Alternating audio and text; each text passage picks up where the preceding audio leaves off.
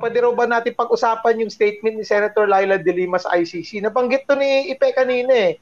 Yung ano, yung yung comment ni uh, Senator Laila De Lima sa kanyang Twitter account. Tungkol ito sa ICC investigation. Basically, parang sinasabi niya rito, isang tweet niya, sabi niya, the Philippine government should also stop spending government funds countering the ICC process as this only benefits those being investigated by the ICC and not the Filipino people. Mahaba ito eh. So uh, pwede natin pag-usapan to at iwan na natin ito, yung usapang May tanong ko kay ano kay Boss Manny kasi sa kanyang mahabang memorya pagko-cover sa politika Correct. sa bansa. sa post Marcos era, meron bang kagaya ni Laila de Lima na ilang taon nang nakakulong tapos wala namang matibay na ebidensya?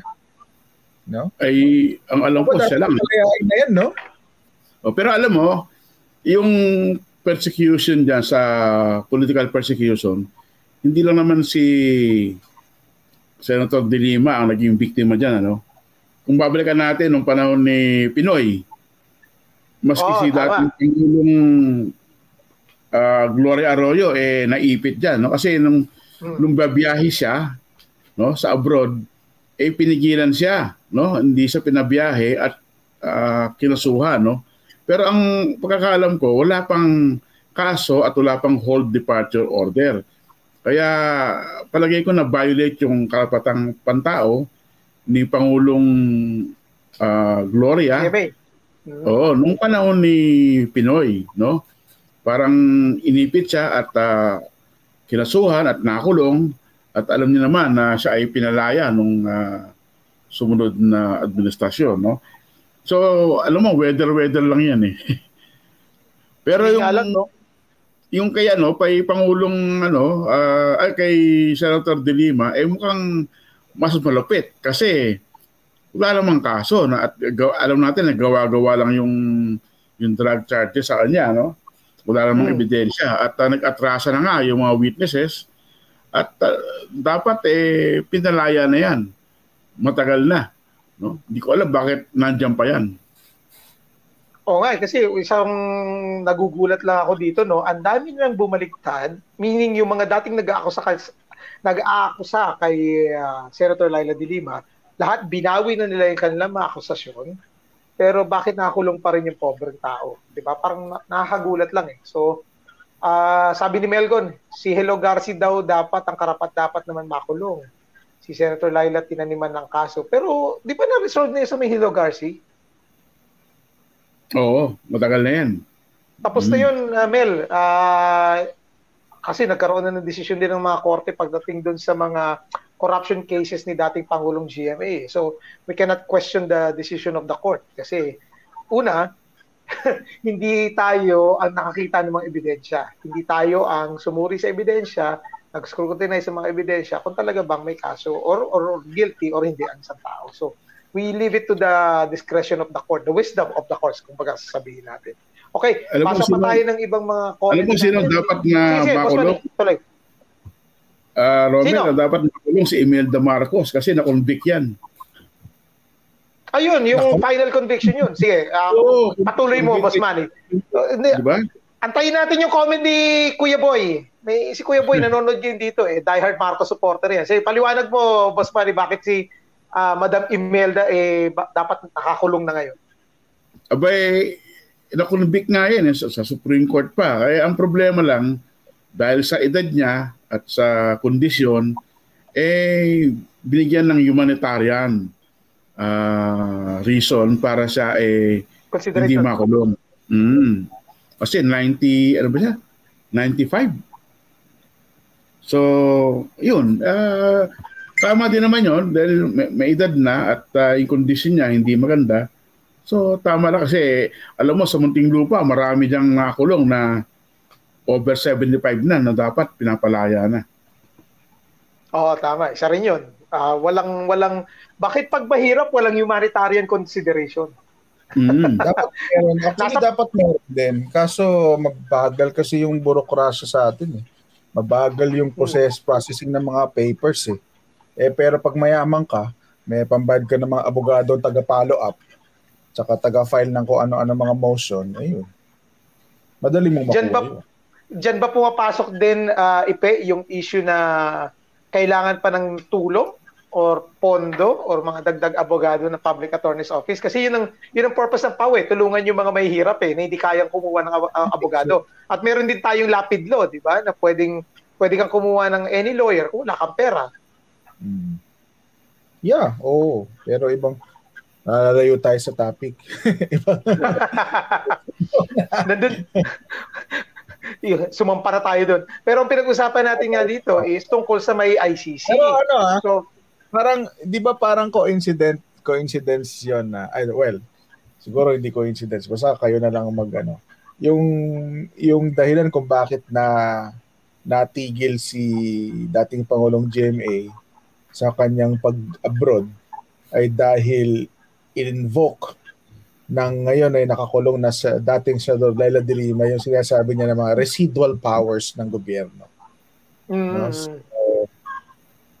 So, ngayon nagpalit nag, nagkapalit sila ng kapalaran no si Oo. de Lima nakakulong at hindi makalaya uh, dahil uh, patuloy ang prosecu- prosecution ng kanyang kaso.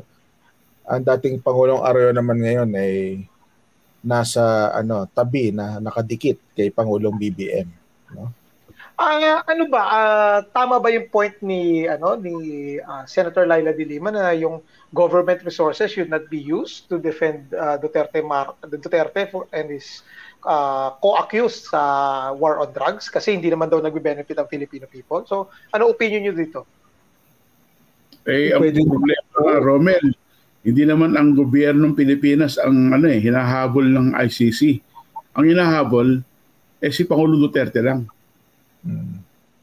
Na wala na ngayon sa poder. Wala no? sa poder, oo. Oo, so tama. May eh kung nando pa sa poder, siguro pwede siyang idepensa ng ating pamahalaan, ng ating gobyerno. Eh, ex kasi, ex, hmm. di ba? Pero si oh, tama, Jen, si Senator Bato, Senator Bato ay pagtatanggol ni Senatol. Di ba? ay, yung nga nga pagkaka eh, no? Di ba? Kasi akala ko ba walang ano, walang epekto yung ICC sa kanila. Eh bakit naghahanda si Bato? Hmm. Bakit uh, masyado na si stress? Diyan sa issue hmm. ng ICC. Oo nga. Eh, wala, Pero wala diba, naman Boss Manny, pwede ba yun? Diba, kung wala naman silang tinatago, di ba? Yun ang ginagamit nila diba, dating sa salitaan eh. Wala ka namang tinatago. Oh. Bakit ka natatakot? Hindi ka naman drug addict. O, di ba? Ba't ka natatakot? Pero di ba, may mga nabasa ko online, uh, Manny Ipe, na hindi daw pwede ang isang senador na lawyer din na maging active na abogado sa mga kaso kung ikaw ay isang senador din. Tama ba yun? May mga abogado makakahanap naman ng lusot dyan eh, sa professional practice. Pero Oo. ang question, may capability, nako ito na. Meron ba? Na. Kailangan na kailangan na lang ni Senator Bato ng isang abogado na may experience sa international sa, international uh, international uh, legal arena. No? Mm-hmm. So isipin niya kung tama ba yung kanyang desisyon. Right, diba? right. Hmm. Eh, eh, siguro, ano, he, he will he will help in prepping Senator Bato kung halimbawa ka siya itetestigo or what, magbibigay ng statement. Maybe he can help prep, pero maybe it, it will be better for Senator Bato to get someone na may kalibre ni ano, yung, yung asawa ni George Clooney, di ba? oh, yun. Ni, si Amal. Hmm. Si Amal Clooney. Pero, pero sabi ni Bato eh, hindi naman siya haharap dun sa ICC. Dito lang daw. Hmm. Dito lang daw sa Pilipinas. Mm. Pero is the justice system really working to address the drug war ano, cases? Ano, yan ang ano. Diba, tanongin natin si Boss Manny. Yan, si Boss Manny. Yung, yung ano na yon yung gumagana ba yung justice system na sinasabi ni alam mo nagsalita si Pangulong Marcos do sa Democracy Summit ano sinabi niya na ang justice system sa Pilipinas ay gumagana. Pero kung dalawa pa lang ang na-convict sa libo-libong kaso ng drug war, eh paano mo nasabing gumagana? Uh, dahil unang-una, yung mga pinuno na nagsagawa nitong drug war ay hindi nakasuhan at ayaw kasuhan ng ating uh, justice system. So, doon pa lang nakita mo na hindi talaga gumagana yung justice system. Di ba boss Manny, pag kapag may shootout na ganyan sa isang legit police operation tapos napatay yung suspect, di ba automatic yon may may IAS yon, di ba? May ano yan, may investigation kasi oh. nakaputok ng baril eh. Oo, oh, mm. baka nakaputok ng baril, naka so, internal naka, affairs so, nandyan. Mm. May internal affairs investigation. So mm. in theory, dapat 'yun kung may kung fishy, alam naman natin eh, kaya nanalo ng Pulitzer si Boss Manny, nakita na na yung mga kaso ng mga operations na pare-pareho lang ang detalye, eh, pangalan lang iniiba eh, 'di ba? Oh, lahat, lahat ng laban eh. In many cases, pare-pareho serial number ng baril. 'Di ba? Oh. So, din pala makita mo na may may, may ano, 'di ba? Parang inayos yung crime scene eh. Di, kung talagang gumagana yung mga internal affairs investigation, dapat nagrekomenda ng mga kaso yun, di ba? Correct, correct. Uh, uh, sa fiscal, di ba? Hmm. Meron uh, yung mga police natin, ang gagaling nila, no? Sharpshooter. Oo. Patay yung laban, sila Patay kagad. Oo. Tapos sa kanila, wala, no? Malinis, no? Walang... Malinis, oo. Oh. place. Oo. Parang pang action movie, no? Walang... Kasi yung sabi ni Senator Laila de Lima, small fry lamang o ilan-ilan lang yung kinasuhan. So halimbawa, hmm. yung si, sino nga to? Yung teenager? Yung, Kian. Kian. Kian, o oh, yun, nakasuhan. Pero hindi pa yun makakasuhan kung hindi nagkaroon ng massive public outcry, no? Kasi Saka, baka... kitang-kita mo sa CCTV, wala naman talagang nangyaring ano.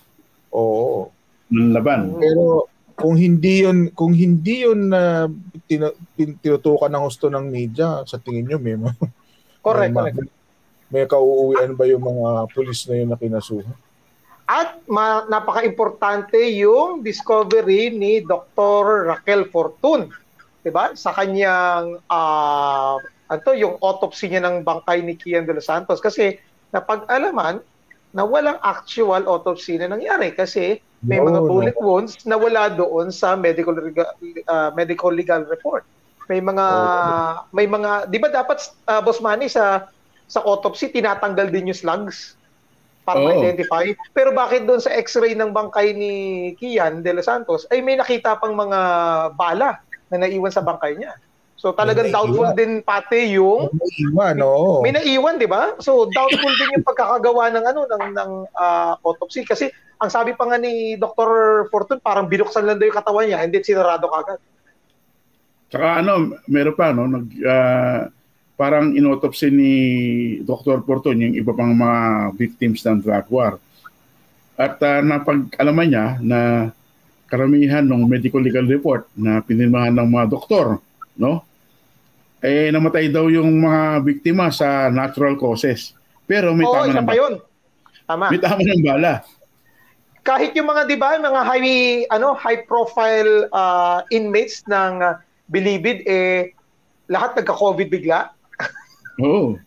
Tapos matik na inano kagad, cremated kagad yung mga katawan without going through ano, uh, medical legal kasi nga COVID eh hindi mo na kailangan ano, kailangan hawakan yung bangkay. So, isa rin 'yun sa mga kahina-hinala. So, ang tanong ulit, babalik ko, is the justice system really working to address the drug war? Palagi ko hindi. Isang malaking hindi. Kaya, dapat nabuin ang ating reforma ang ating justice system para gumana, para pangalagaan ng mga mahihirap at mga walang kakayahan na ipagtanggol ang kanilang sarili. No? Maraming salamat eh, daw sa media at lalo na kay Boss Manny dahil sa pag-document ng patayan at naging aware ang international community. Salamat daw, Boss Manny, sabi ni Mel Gon. Oh, salamat din, Mel. Oh, may comment kay Pe?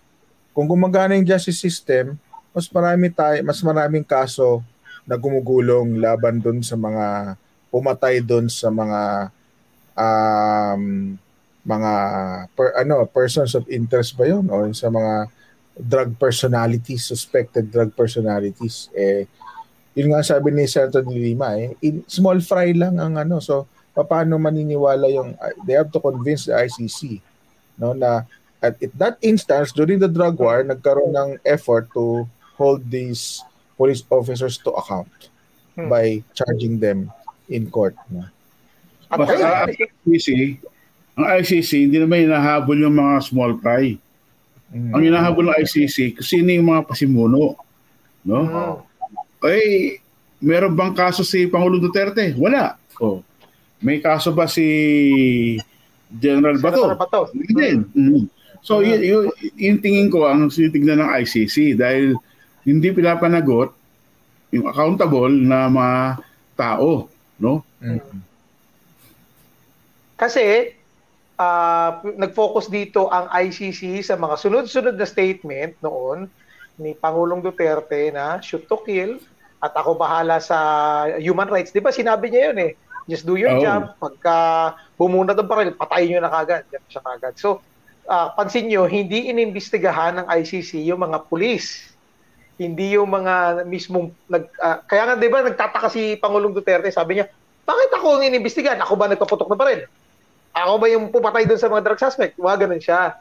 So, I think doon doon yung uh, yung rhetoric behind eh, no? Kaya yung mga supporters ni Pangulong Duterte, kaya kagaya nitong ating kaibigan si Boy, eh, bakit hindi naiintindihan na ang issue dito is crimes against humanity. Humanity. Okay. Kaya hindi mo naman, hindi mo Romel, oh, yung mga nakasuhan na sa ICC. Karamihan dyan, mga leader. Hmm. No? Mga leader. Hindi naghahabol ng mga pipitsugin yan. Hmm. Correct. At saka at least ngayon, si President Duterte, eh, ano na, uh, hindi na nag-iisa no kasi yung kanyang kaibigan si Donald Trump ay na-indict na. may pattern ba ano may pattern may pattern na raw. Susuko na raw ang dating Pres- President Trump sa New York oh. sa Tuesday. Oh, well, oh, wala nang wala nang rally-rally no. Wala nang ano, wala nang people power para ano dito kasi pag uh, natalo sa election may people power pa yung mga supporter nag, nagtatago pa sa Capitolio or sa City Hall yung mga ano eh yung mga Babrikada, di ba? Oh, lahat na lang daw nadaya eh. lahat na lang daw nadaya. Okay, final stress na tayo ng ating programa. Uh, ulitin natin para sa ating mga tagapanood. Ilang beses na natin 'to na pag-usapan eh kung bakit importante na aware din tayo dito sa mga nangyayaring investigasyon ng International Criminal Court. Kahit na ang Pilipinas ay wala na at pumalas na sa Rome Statute, ibig sabihin hindi na tayo sakop ng ICC bilang isang demokratikong bansa. Uh, gaano ba kaimportante bilang isang mamamayan din, lalo na yung ating mga mga botante pagdating ng eleksyon na ang mga democratic principles ay napangangalagaan, lalo na ang issue ng karapatang pantao ay uh, isinasang-alang-alang natin kapag tayo ay pipili ng ating mga susunod na leader at hindi lang dahil sa nabasa natin, uy, leading sa survey. So, sinong gustong mauna? Ay, pabayo. Ako, Well, eh, isa lang aking ano, no, tanong sa mga dumidepensa dyan sa investigasyon ng ICC. Yung bang gustong imbestigahan ng ICC ay yung mga patayan nangyari nung tayo pa ay miyembro ng ICC o after? Kasi lahat naman yan iniimbestigahan nung panahon na tayo ay member pa. So may karapatan no at may obligasyon ang ating bansa na makipagtulungan, mag-cooperate sa ICC dahil eh, tayo ay member pa nung mga nangyari yung ma- ma- malagap na patayan sa ating bayan. So wag nilang kalimutan na meron tayong uh, obligasyon sa international community. Correct. Dapat ano yung yung Pilipinas nagkaroon siya ng track record dati, hindi ngayon ha. Dati na ano, may kredibilidad yung bansa pagdating sa human rights. 'Di ba? Kaya nga nung maski sa ASEAN eh nung pinag-uusapan yung human rights body eh ano yan, may bo- may boses ang Pilipinas kasi meron tayong ano, Commission on Human Rights nakalagay sa konstitusyon natin 'yan. Pero nawala yung kredibilidad na yan simula nung ano, lalo na nung umalis tayo sa ICC. So, right. uh, eh, hindi tayo dapat mahanay doon sa mga bansa na ano mga paraya dahil walang paggalang sa human rights, 'di ba? Hmm. So alam niyo na yung mga bansa na 'yon, wag natin banggitin baka oh. no, matroma tayo. Pero oh. wag naman tayong mahanay sa mga ganung bansa na mga mga walang paggalang sa karapatang pantao dahil iba tayo eh, may demokratiko tayong bansa eh, 'di ba? Sabi nga nila, 'di ba? Kapag ka ikaw na ang biktima, saka ka na lang iiyak. Huwag natin antayin na tayo ang mabiktima ng mga human rights abuses, saka natin iisipin na importante pala ang human rights. So sa darating na mga halalan, parati natin paulit-ulit, ang voters education ay hindi lang nangyayari one year before the election. So dapat maging mapanuri tayo parati. Kasama na dyan, yung mga nababasa natin social media, at even yung mga surveys na nakikita natin. Mind conditioning ba yan? Or talaga bang yan ay produkto ng isang transparent at scientific na survey para talagang nasasabi sa atin kung ano talaga ang pulso ng ating bayan. At syempre, aware tayo sa mga kaganapan sa ating paligid. Magtitiwala lang tayo sa mga credible news organizations, kagaya ng One News, at syempre, ng Press1.ph. O, di ba? Ang gandang pang-segue natin, pang-goodbye, pang-close ng ating programa ngayong gabi. Maraming salamat po mga kasama sa inyong patuloy na pagsuporta sa amin dito sa Press1.ph. Maraming salamat, Boss Manny. Maraming salamat, Ipe. Thank you. Thank you. Thank you, Romel. Oh, bakasyon pa tayo next week? Eh, Sabado de Gloria eh. Oh, have a blessed Holy Week to everyone. Oh, have, have a very Holy Week. Sabi nga nung ano nung uh, pare na sinimbahan ko kanina kasi first Saturday. Sabi niya, sa ilang linggo sa isang taon, iisang linggo lang ang nire-request ni Lord na lahat buong linggo na yon ay siya lang ang isipin mo and truly make it holy. Pag sinabi pong holy, wag ho kayong pumunta ng beach. Hindi po holy yon. okay. So, kung trip sa Boracay. Wala, wala akong trip sa Boracay. Baka si Boss Manny meron. Wala rin. Oo. sa bahay tayo. Bahay lang, bahay lang tayo. Mangingilin tayo, mangingilin tayo. Oh, mag mag-retreat na ako kami. May, ah, may retreat ka, Boss Manny? Oo. Oh, so next week po, wala po tayo ha. Magkikita-kita na po tayo sa susunod na Sabado. Okay? Siyempre, press 1 PH the best, sabi ni Melgot. Kau talaga, Mel. Thank you, Mel. Masyadong salamat, Mel. Maraming salamat din, Jonathan Trinidad. Thank you sa pagsubaybay. Thank you sa ano sa pagsama sa atin. Have a very holy week and advance happy Easter po sa inyong lahat. Hanggang sa muli po, ako po si Romel Lopez kasama si Ipe Salvosa at Manny Bugato dito sa loob ng press room kung saan ating pinag-usapan ang mahalagang issue ng ating bayan. Hanggang sa muli, ingat po tayo lahat and God bless you.